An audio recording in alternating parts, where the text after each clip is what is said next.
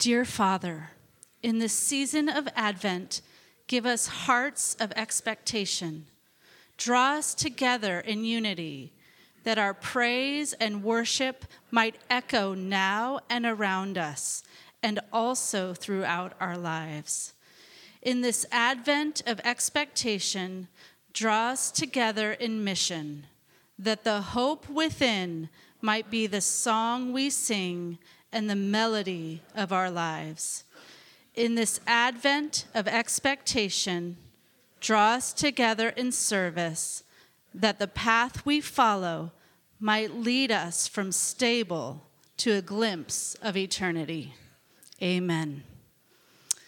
Will you open your Bibles to Ephesians 2 11 through 22? And I'm going to ask Elizabeth Heim to come up and read for us.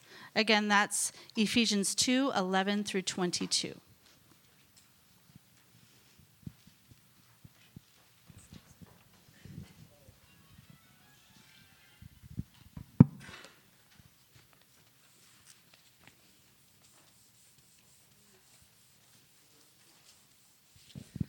All right, please stand for the reading of God's word. Once again from Ephesians 2, verses 11 to 22.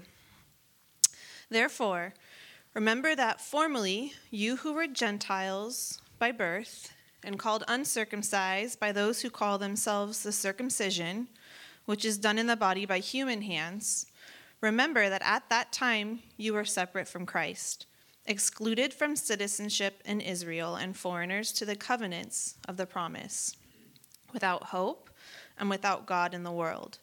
But now, in Christ Jesus, you who were once far away have been brought near by the blood of Christ. For he himself is our peace, who has made the two groups one and has destroyed the barrier, the dividing wall of hostility, by setting aside in his flesh the law with its commands and regulations.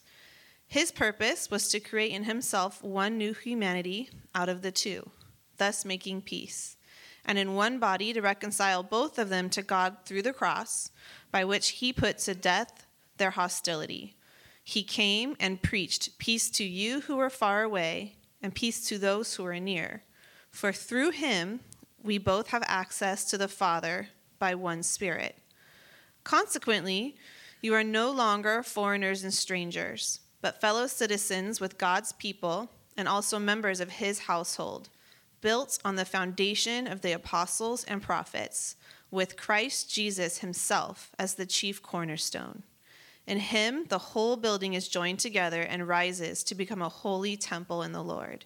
And in him, you too are being built together to become a dwelling in which God lives by his Spirit.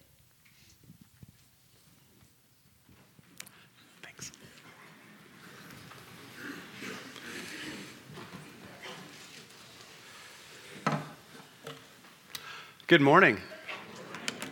Merry Christmas, Happy Advent, Happy Holidays, etc., etc. Great to be with you as always on a beautiful morning. I got a run in this morning. So beautiful, crisp. It's not going to be crisp for long today, I've been told, but beautiful morning and great to be together worshiping the Lord, uh, hearing from His Word. So today we come to the end of a series that began back in September I promise, I promise, I promise, this is the last time you will see this image. I promise. Maybe. We'll see. I think. We've been talking for a long time, actually, a series that began not in September, a series that really began uh, back in um, the summertime. This, uh, we started in the summer by talking about this inner life with God. What does it look like to put the cup of our lives under the fountain of God's grace and love and mercy and be filled up by all that He is for us in Jesus Christ? And then this fall, we've been talking about okay, having been filled up, what does it mean to live lives of overflow? To have that love and that grace overflow into the lives of others around us? What does it mean to reach out? To this world with the love and grace and truth of Jesus Christ. And we started that outreach conversation by starting where we are, where we find ourselves every day, where we live, where we work, where we play. We don't have to go anywhere to, to have eyes open to the opportunities around us. And then we've ended in late November and December by talking about okay, sometimes we do need to reach out beyond our natural places and natural categories and look beyond to what we might consider the other. Last week we talked about reaching out to the poor and needy right in our midst in Orange County. And today we're going to talk about what does it mean to reach out to those who, find, who are in a very different racial or ethnic category, a group from ourselves. What does it mean to be people who reach out beyond our normal categories, building bridges with other people, forming friendships with other people who don't look like us, who come from a very different background from us? What does the gospel have to do with racial reconciliation? That's what I want to talk about this morning. Hopefully, you see the connection with our passage today. What does the gospel have to do with being people who are about reconciliation with all kinds of people?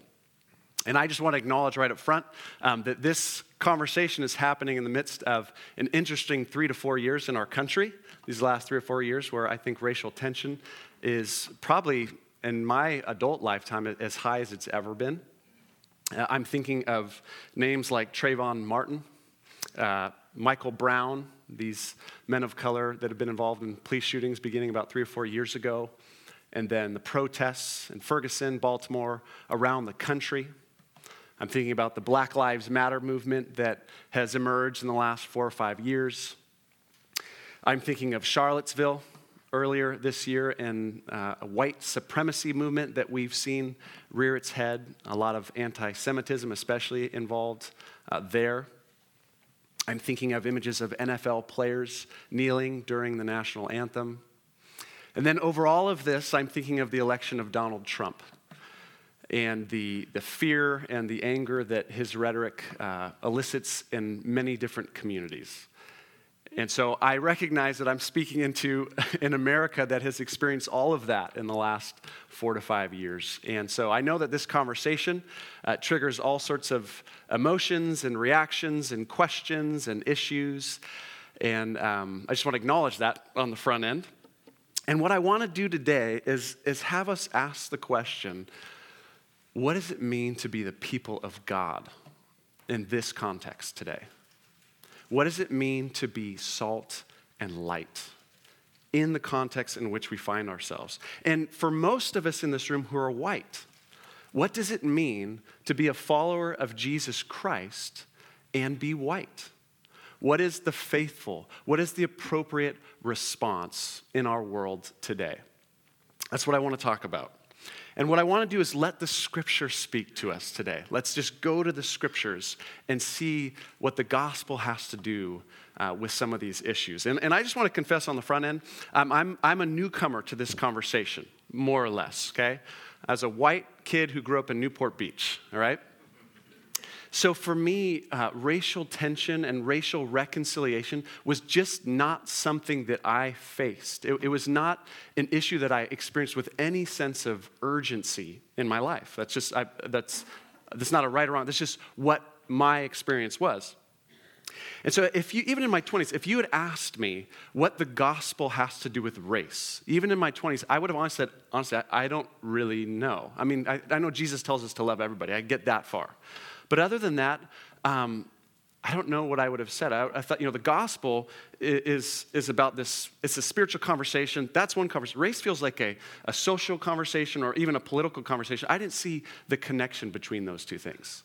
And, and in the last 15 years of my life, I've just realized how, how wrong my perspective was and how narrow my perspective of the gospel was that uh, growing up, I had this picture of the gospel that the gospel is that God is saving individuals and he's preparing them for heaven. And I didn't see what, what that had to do with racial reconciliation. And now I see a much fuller picture of the gospel that we get today that the gospel is not just about God saving individuals, though he is doing that in the world, but that the gospel is this that, that God is forming a community of people from all tribes and nations who together in their relationships together, live out the life that God desires through His Spirit. And that has everything to do with race and with reconciliation between peoples of all different kinds class, race, gender, you name it.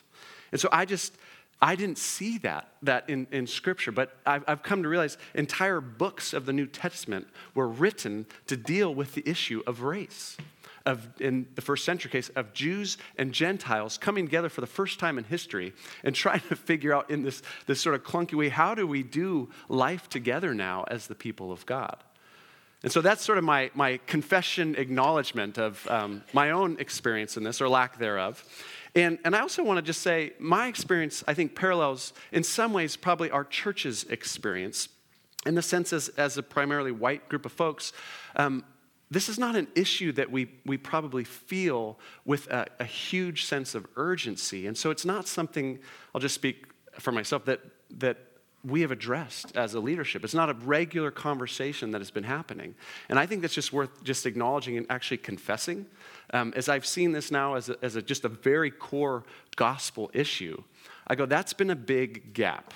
And I'll just speak personally. That's been a gap in my teaching. And, and I think, you know, we regularly go through confessions on Sundays. And one of the ones we read says, um, for the things we've done, and, and forgive us for the things that we have left undone.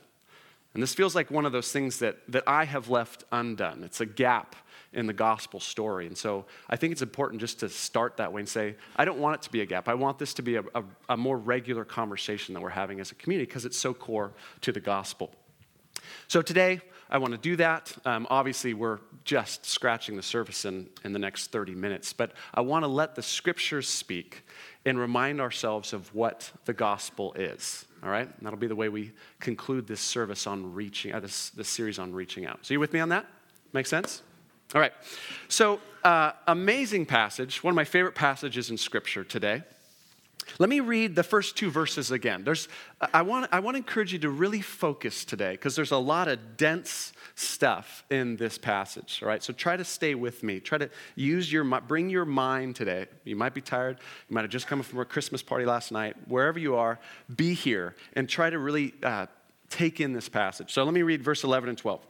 Therefore, remember that formerly you who are Gentiles by birth and called uncircumcised by those who call themselves the circumcision, which is actually just done in the body by human hands, remember at that time you were separate from Christ, excluded from citizenship in Israel, and foreigners to the covenants of the promise, without hope and without God in the world.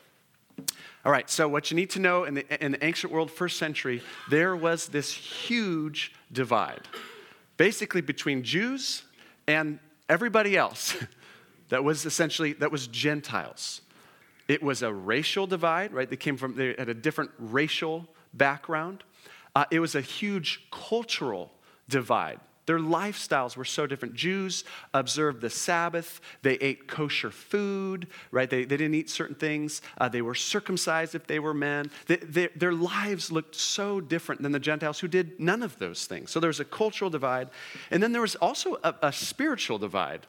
And this is where the analogy to today's context doesn't quite, it's not apples to apples, but this was actually something that, in, in a real sense, God had done. Right? Beginning with Abraham, he had, he had chosen a group, the Jewish people, and he wanted to bless them. Ultimately, they'd be a blessing to the world, but really, he really had done something unique in the Jewish context, to the, to the Jewish people. And so there was this massive divide, okay? Whatever tension you can think of today between two different groups, that that kind of visceral tension existed between Jew and Gentile. Gentiles would have looked at Jews as just weird.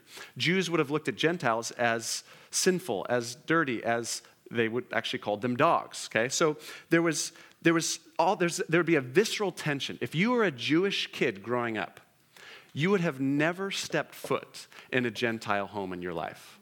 Okay, you would have never sat across a table and had a meal with a Gentile. Um, some of you, how many women are in the Abide uh, ministry? Okay, so this just this Wednesday, you guys just went through right the story in Acts of Cornelius and Peter, where where Jesus gives Peter this vision that now the Gentiles are being included in the gospel, and he sends Peter to Cornelius's house, who's a Gentile, and Cornelius's family has gathered, and Peter walks into a Gentile home with all these people surrounding him. And his opening line is this uh, this is not a great line for like racial reconciliation. Uh, You're well aware that it is against our law for a Jew to associate with or visit a Gentile. Okay, that's his opening line. But what I realized as I read that recently, as a, as a grown man, that was literally the first time he'd ever stepped foot in a Gentile home. I mean, that's, that's the kind of divide that existed between them, it's dynamics. And so you see in verse 11 and 12 that for the Gentiles, who are most of us in this room, uh, Paul saying, You were excluded. You were on the outside. You were foreigners to the in group, which was the Jews. But then he goes on in verse 13 to say, But now God is doing something new in Jesus Christ. Okay? Try to follow this. Listen carefully. Verse 13. But now, in Christ Jesus, you who once were far away have been brought near by the blood of Christ. For he himself is our peace He's made the two groups, that's Jew and Gentile, one, and has destroyed the barrier, the dividing wall of hostility, by setting aside in his flesh the law with its commandments and regulations. His purpose was to create in himself one new humanity out of the two, thus making peace, and in one body to reconcile both of them to God through the cross, by which he put to death their hostility. He came and preached peace to you who are far away, and peace to those of you who are near. That's Jew and Gentile. For through him, we both, Jew and Gentile, have access to the Father by one Spirit. Amen. I want to point out this word that shows up twice this word uh, hostility. If you look at the end of verse 14, he talks about the dividing wall of hostility. And then at the end of verse 16, it talks about Jesus putting to death their hostility. That word, hostility, sums up the relationship between Jew and Gentile in the first century mistrust, uh, uh, not knowing one another, feeling more superior than the other, and hostility, whether implicit or actually open hostility. And yet, the gospel is this Jesus on the cross put to death that hostility between Jew and Gentile. The dying of Jesus on the cross, Paul is saying, means the dying of hostility between these two people groups. And I want you, I want you to see how this works, okay? There's a real practical issue that Jesus deals with on, with on the cross, and then there's a, a more theological one. The practical issue you see in verse 14, okay? Or actually in verse 15, 15, he destroys the dividing wall of hostility. Look at verse 15. How does he do it? By setting aside in his flesh the law with its commands and regulations. So, practically speaking, there was a huge barrier between Jews and Gentiles, and that barrier was the law, the law that God had given the Jews. The law that told them, this is how you're to live. This is what makes you clean and acceptable in God's sight. And I mentioned some of these things. Observe the Sabbath, okay? Eat kosher. There are certain foods you can eat, there are certain things you should avoid. Be circumcised. Go to temple, offer sacrifices. All of these things, these are the things that Jews said, this is what makes a person clean in the eyes of God. We do these things, Gentiles don't. Therefore, we are clean and Gentiles are unclean. And the gospel is this that on the cross, Jesus, in his flesh, sets aside the law with its commandments and regulations. This is how this works. Jesus, in his life, he perfectly fulfilled all the requirements of God's law. Okay? Whatever's required for a human being in themselves to be perfectly clean and acceptable in God's sight, Jesus has perfectly done in its entirety. And then on the cross, he offers the perfect sacrifice for the sins of the world, for all the things that make everybody else unclean in a holy God's sight. His sacrifice offers forgiveness for everybody. And now, what makes a person clean and acceptable in God's sight is not perfect observance of the law. What makes them clean and acceptable is faith, it's trusting in Jesus and what he's done. It's not keeping the law perfectly. And faith is available to anybody, to Jew or to Gentile. That's what makes everyone clean in God's sight is trusting in what Jesus has done. And so now there's an even playing field. That law that was this huge divide is now Jesus set it aside. No, no, that doesn't matter. Circumcision doesn't matter. What you eat doesn't matter. Sabbath doesn't matter in terms of what makes you right before God. And practically that changed things. Now Jews and Gentiles can actually sit across the table and eat food for the first time because those things don't matter anymore. So there's a very practical way that Jesus removed a, a barrier, which was the law, Now we come to God through faith in Jesus Christ. Jesus has reconciled us all through faith. And that gets, I think, to the heart of the gospel, really the spiritual component of this, which you see um, in verse 16. This is the core. If you don't hear anything else, this is what I want you to hear. Um, so Jesus has made peace, verse 16, and in one body, in his body, to reconcile both of them, that is, both Jews and Gentiles, to God through the cross. Okay, here's how Jesus reconciles Jews and Gentiles. Not by saying, hey, I'm just to reconcile you guys to each other. Just start getting along. That's not what he does. No, what he does is he reconciles Jews to God through the cross, and he reconciles Gentiles to God through the cross. And the idea is we're reconciled to God, you're reconciled to God. That means that we are now reconciled to one another. Okay? Look at verse uh, 18. For through Jesus, we both, Jew and Gentile, we both have access to the Father by one Spirit. Wow, through Jesus, well, God is your Father. Well, God is God's my Father too. We have the same Father. Oh, so that makes us what? Brothers, sisters, family. And the same spirit of God that is living in me is the same spirit that is living in you. So, how can I have hostility towards you when God doesn't have hostility towards you? When God has adopted you as his son or daughter, and he's adopted me as his son or daughter, and his spirit's working, how, can we not be reconciled to one another? So, that's the beautiful thing of the cross. I think that the, the two beams of the cross are a really helpful visual. Because most of the time we think of on the cross, there's this vertical beam, and, and, Jesus reconciles human beings to God on the cross. We normally think about that in the cross. But the other beautiful truth of the gospel is this horizontal beam that because we've been reconciled to God, then by definition, we have now been reconciled to one another. And that's why I think the, the current conversation in the culture about reconciliation will always lack the power that the gospel can bring. Because just trying to bring people just trying to bring people together is not the same as people who have both been reconciled to God through Jesus. That's the power of reconciliation. And that's what Jesus Christ has done on the cross. So you get all of this, this, this great uh, words of, of peace and reconciliation and oneness in this passage. Look at verse 14 again. He himself is our peace. He has made the two groups one. Look at verse 15, second half of verse 15. His purpose was to create in himself one new humanity out of the two, thus making peace. And then let me read verses 19 through 22 again. Look at these images. Consequently, now he's speaking to Gentiles.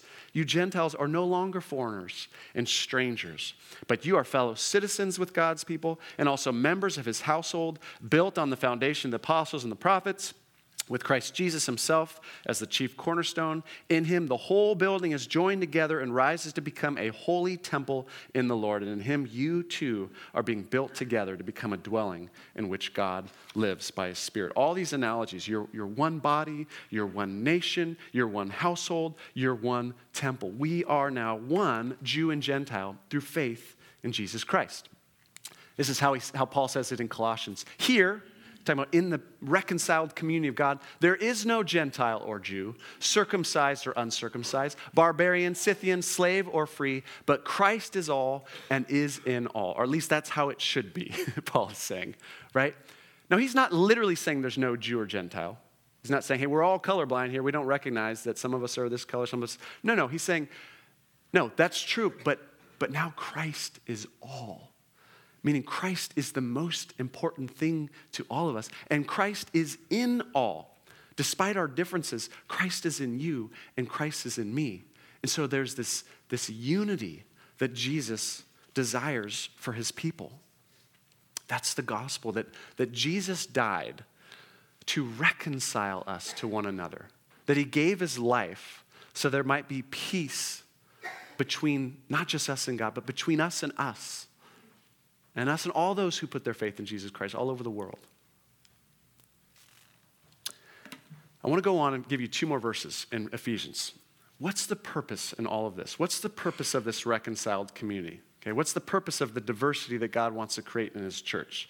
Verse chapter 3 verse 1. Keep coming with me. You still with me? Yeah, okay. For this reason I Paul Paul was the Jew of Jews, right? I'm a prisoner of Jesus Christ for the sake of you Gentiles. God took the Jew of Jews and sent him off to preach the gospel to the Gentiles. He goes on in verse 6 to talk about the mystery that he's been given. This mystery is that through the gospel, the Gentiles are heirs together with Israel, members together of one body, and shares together in the promise in Christ Jesus. Same things we've been talking about. And then here's the purpose. Here's God's purpose. Verse 10. I want you to hear this. God's intent was that now, through the church, the manifold wisdom of God should be made known to the rulers and authorities in the heavenly realms. It says the purpose of God creating the church is that his wisdom, his greatness would be seen to the watching world. And it's described as his manifold wisdom. And that word manifold literally means multicolored in the Greek okay? Multifaceted, various, diverse.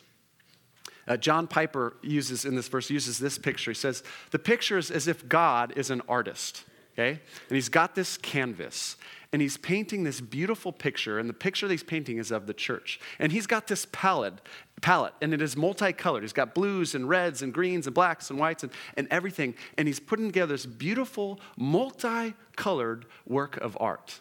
And his purpose in doing that is to display his own glory to the watching world. That the watching world would see this community, this multicolored, diverse community coming together and give glory to God. And this is what we need to realize. When people who all look the same are loving each other really well, that gives glory to God, okay? But when people who are very different, who look very different, who come from very different backgrounds, when they're all loving each other, that gives greater glory to God.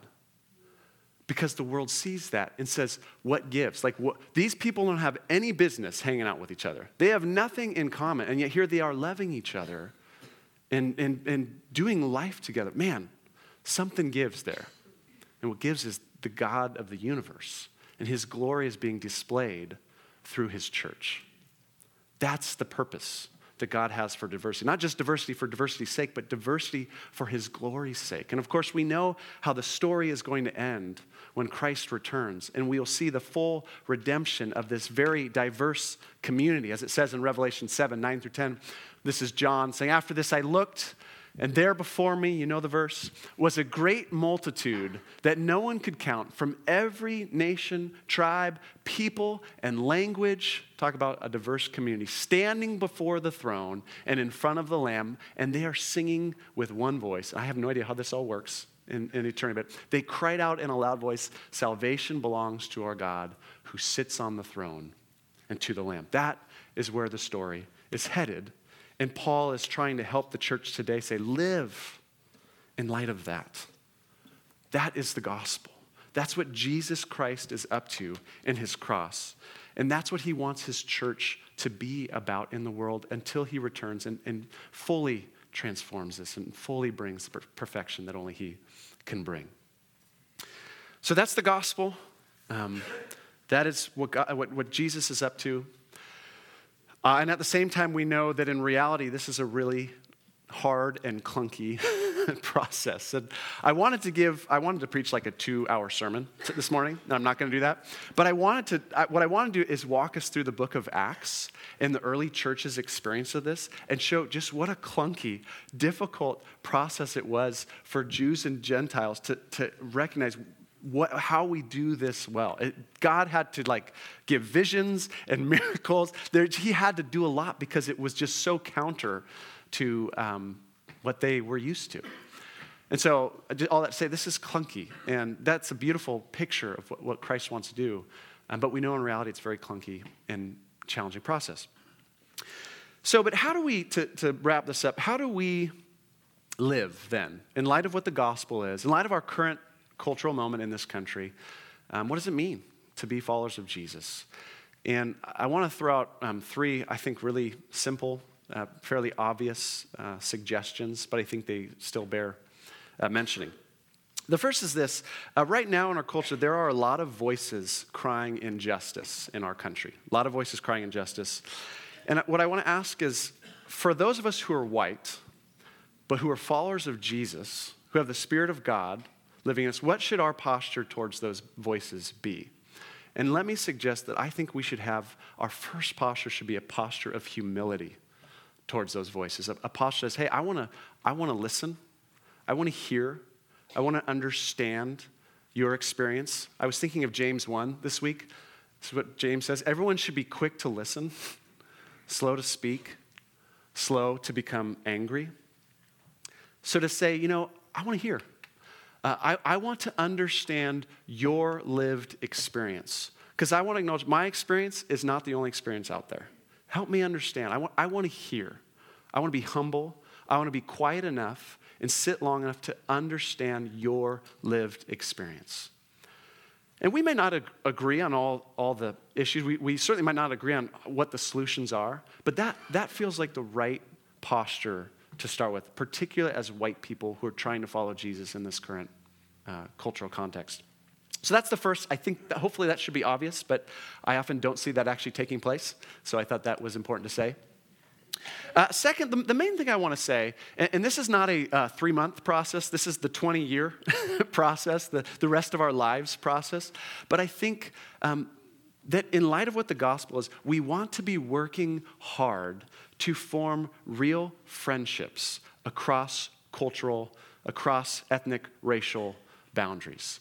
We ought to be people, the people of Jesus, ought to be working hard to form real, genuine friendships across racial and ethnic categories. And I say it because, in, in my mind, so much of the conversation right now is, is happening over social media, right? It's happening on a computer or it's happening in these forms of large protests. And there's, I'm not saying all that's wrong, but what, what we really need is two people sitting across a table from one another, having a real conversation, trying to actually understand one another, two people who actually might trust one another and then walk into it. And I would say, this might sound funny, but I would say, especially to pursue relationships with Christians, at least as a starting point, with Christians who come from a different uh, ethnic background from ourselves.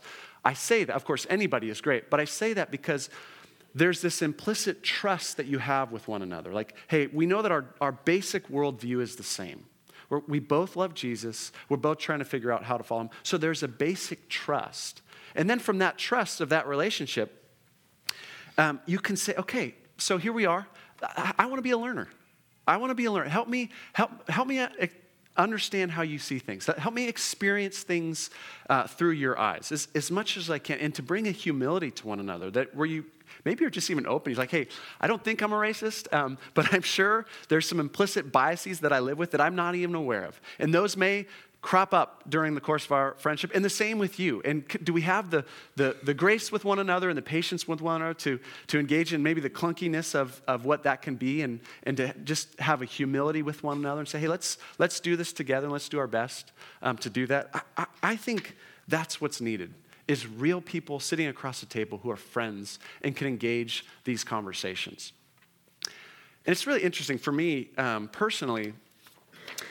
Uh, I've had a couple things drop in my lap. This is not stuff that I was pursuing on my own, but in the last three years, I've had two pastoral programs, uh, free programs to me, just drop in my lap um, that have been amazing experiences. And they have both uh, been put me uh, with other church leaders who are men and women of very diverse racial backgrounds. Okay, one was in the Bay Area, one was more LA area.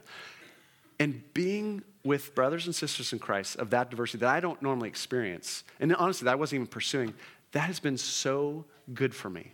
That has been so enriching for me, especially in light of the last three years of the events, to actually now go through these events with these people as friends, to kind of experience these events through their eyes and from their perspective has been so good for me.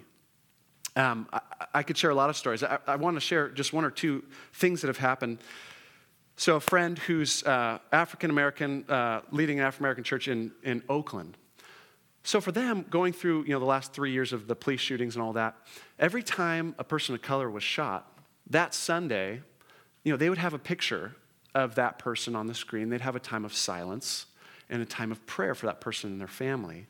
They were grieving the, the loss of a, you know, someone in, in their racial community. I thought, it never would have occurred to me to do something like that. And again, I get there's all sorts of issues connected with those things. So I'm not, I'm not even speaking to those, but to know that brothers and sisters, their experience is, is one of grief. Um, that's really good information for me to know.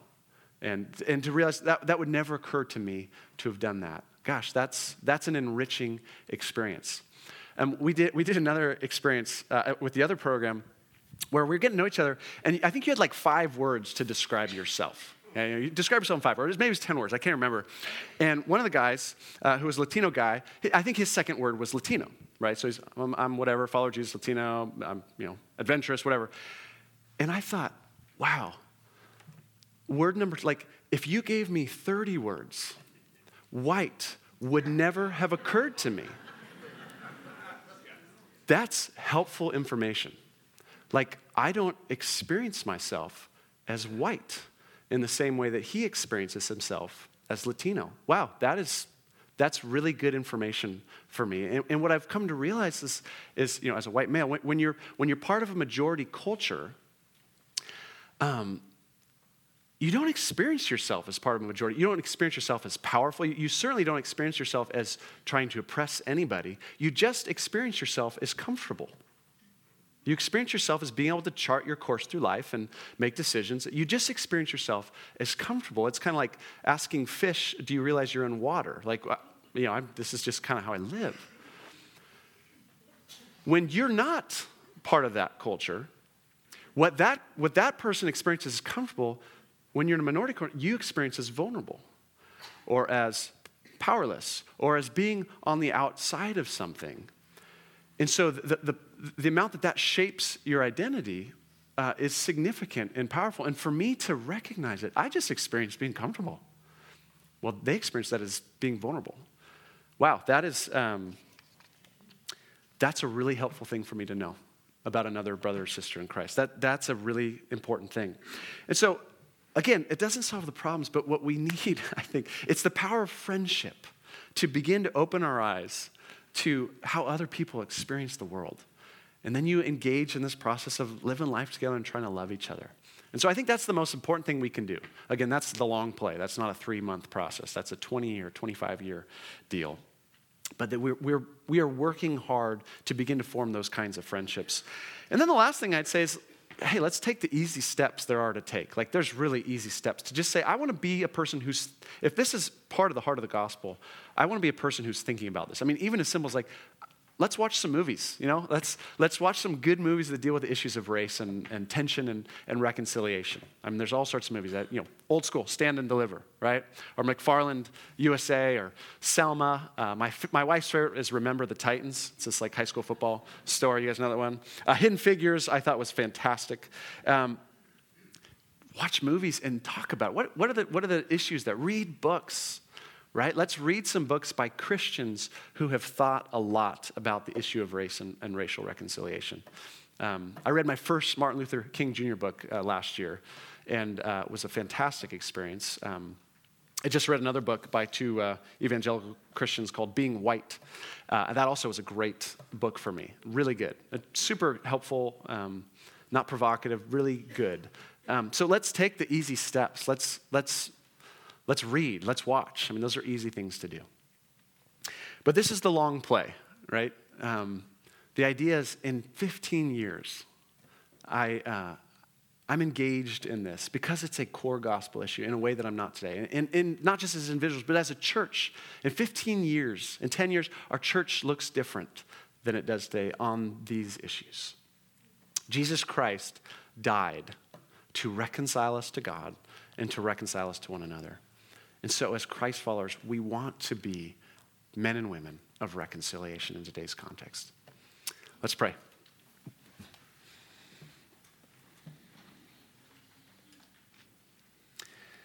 Well, Lord, today as we have had an opportunity to be reminded of the gospel, uh, would your spirit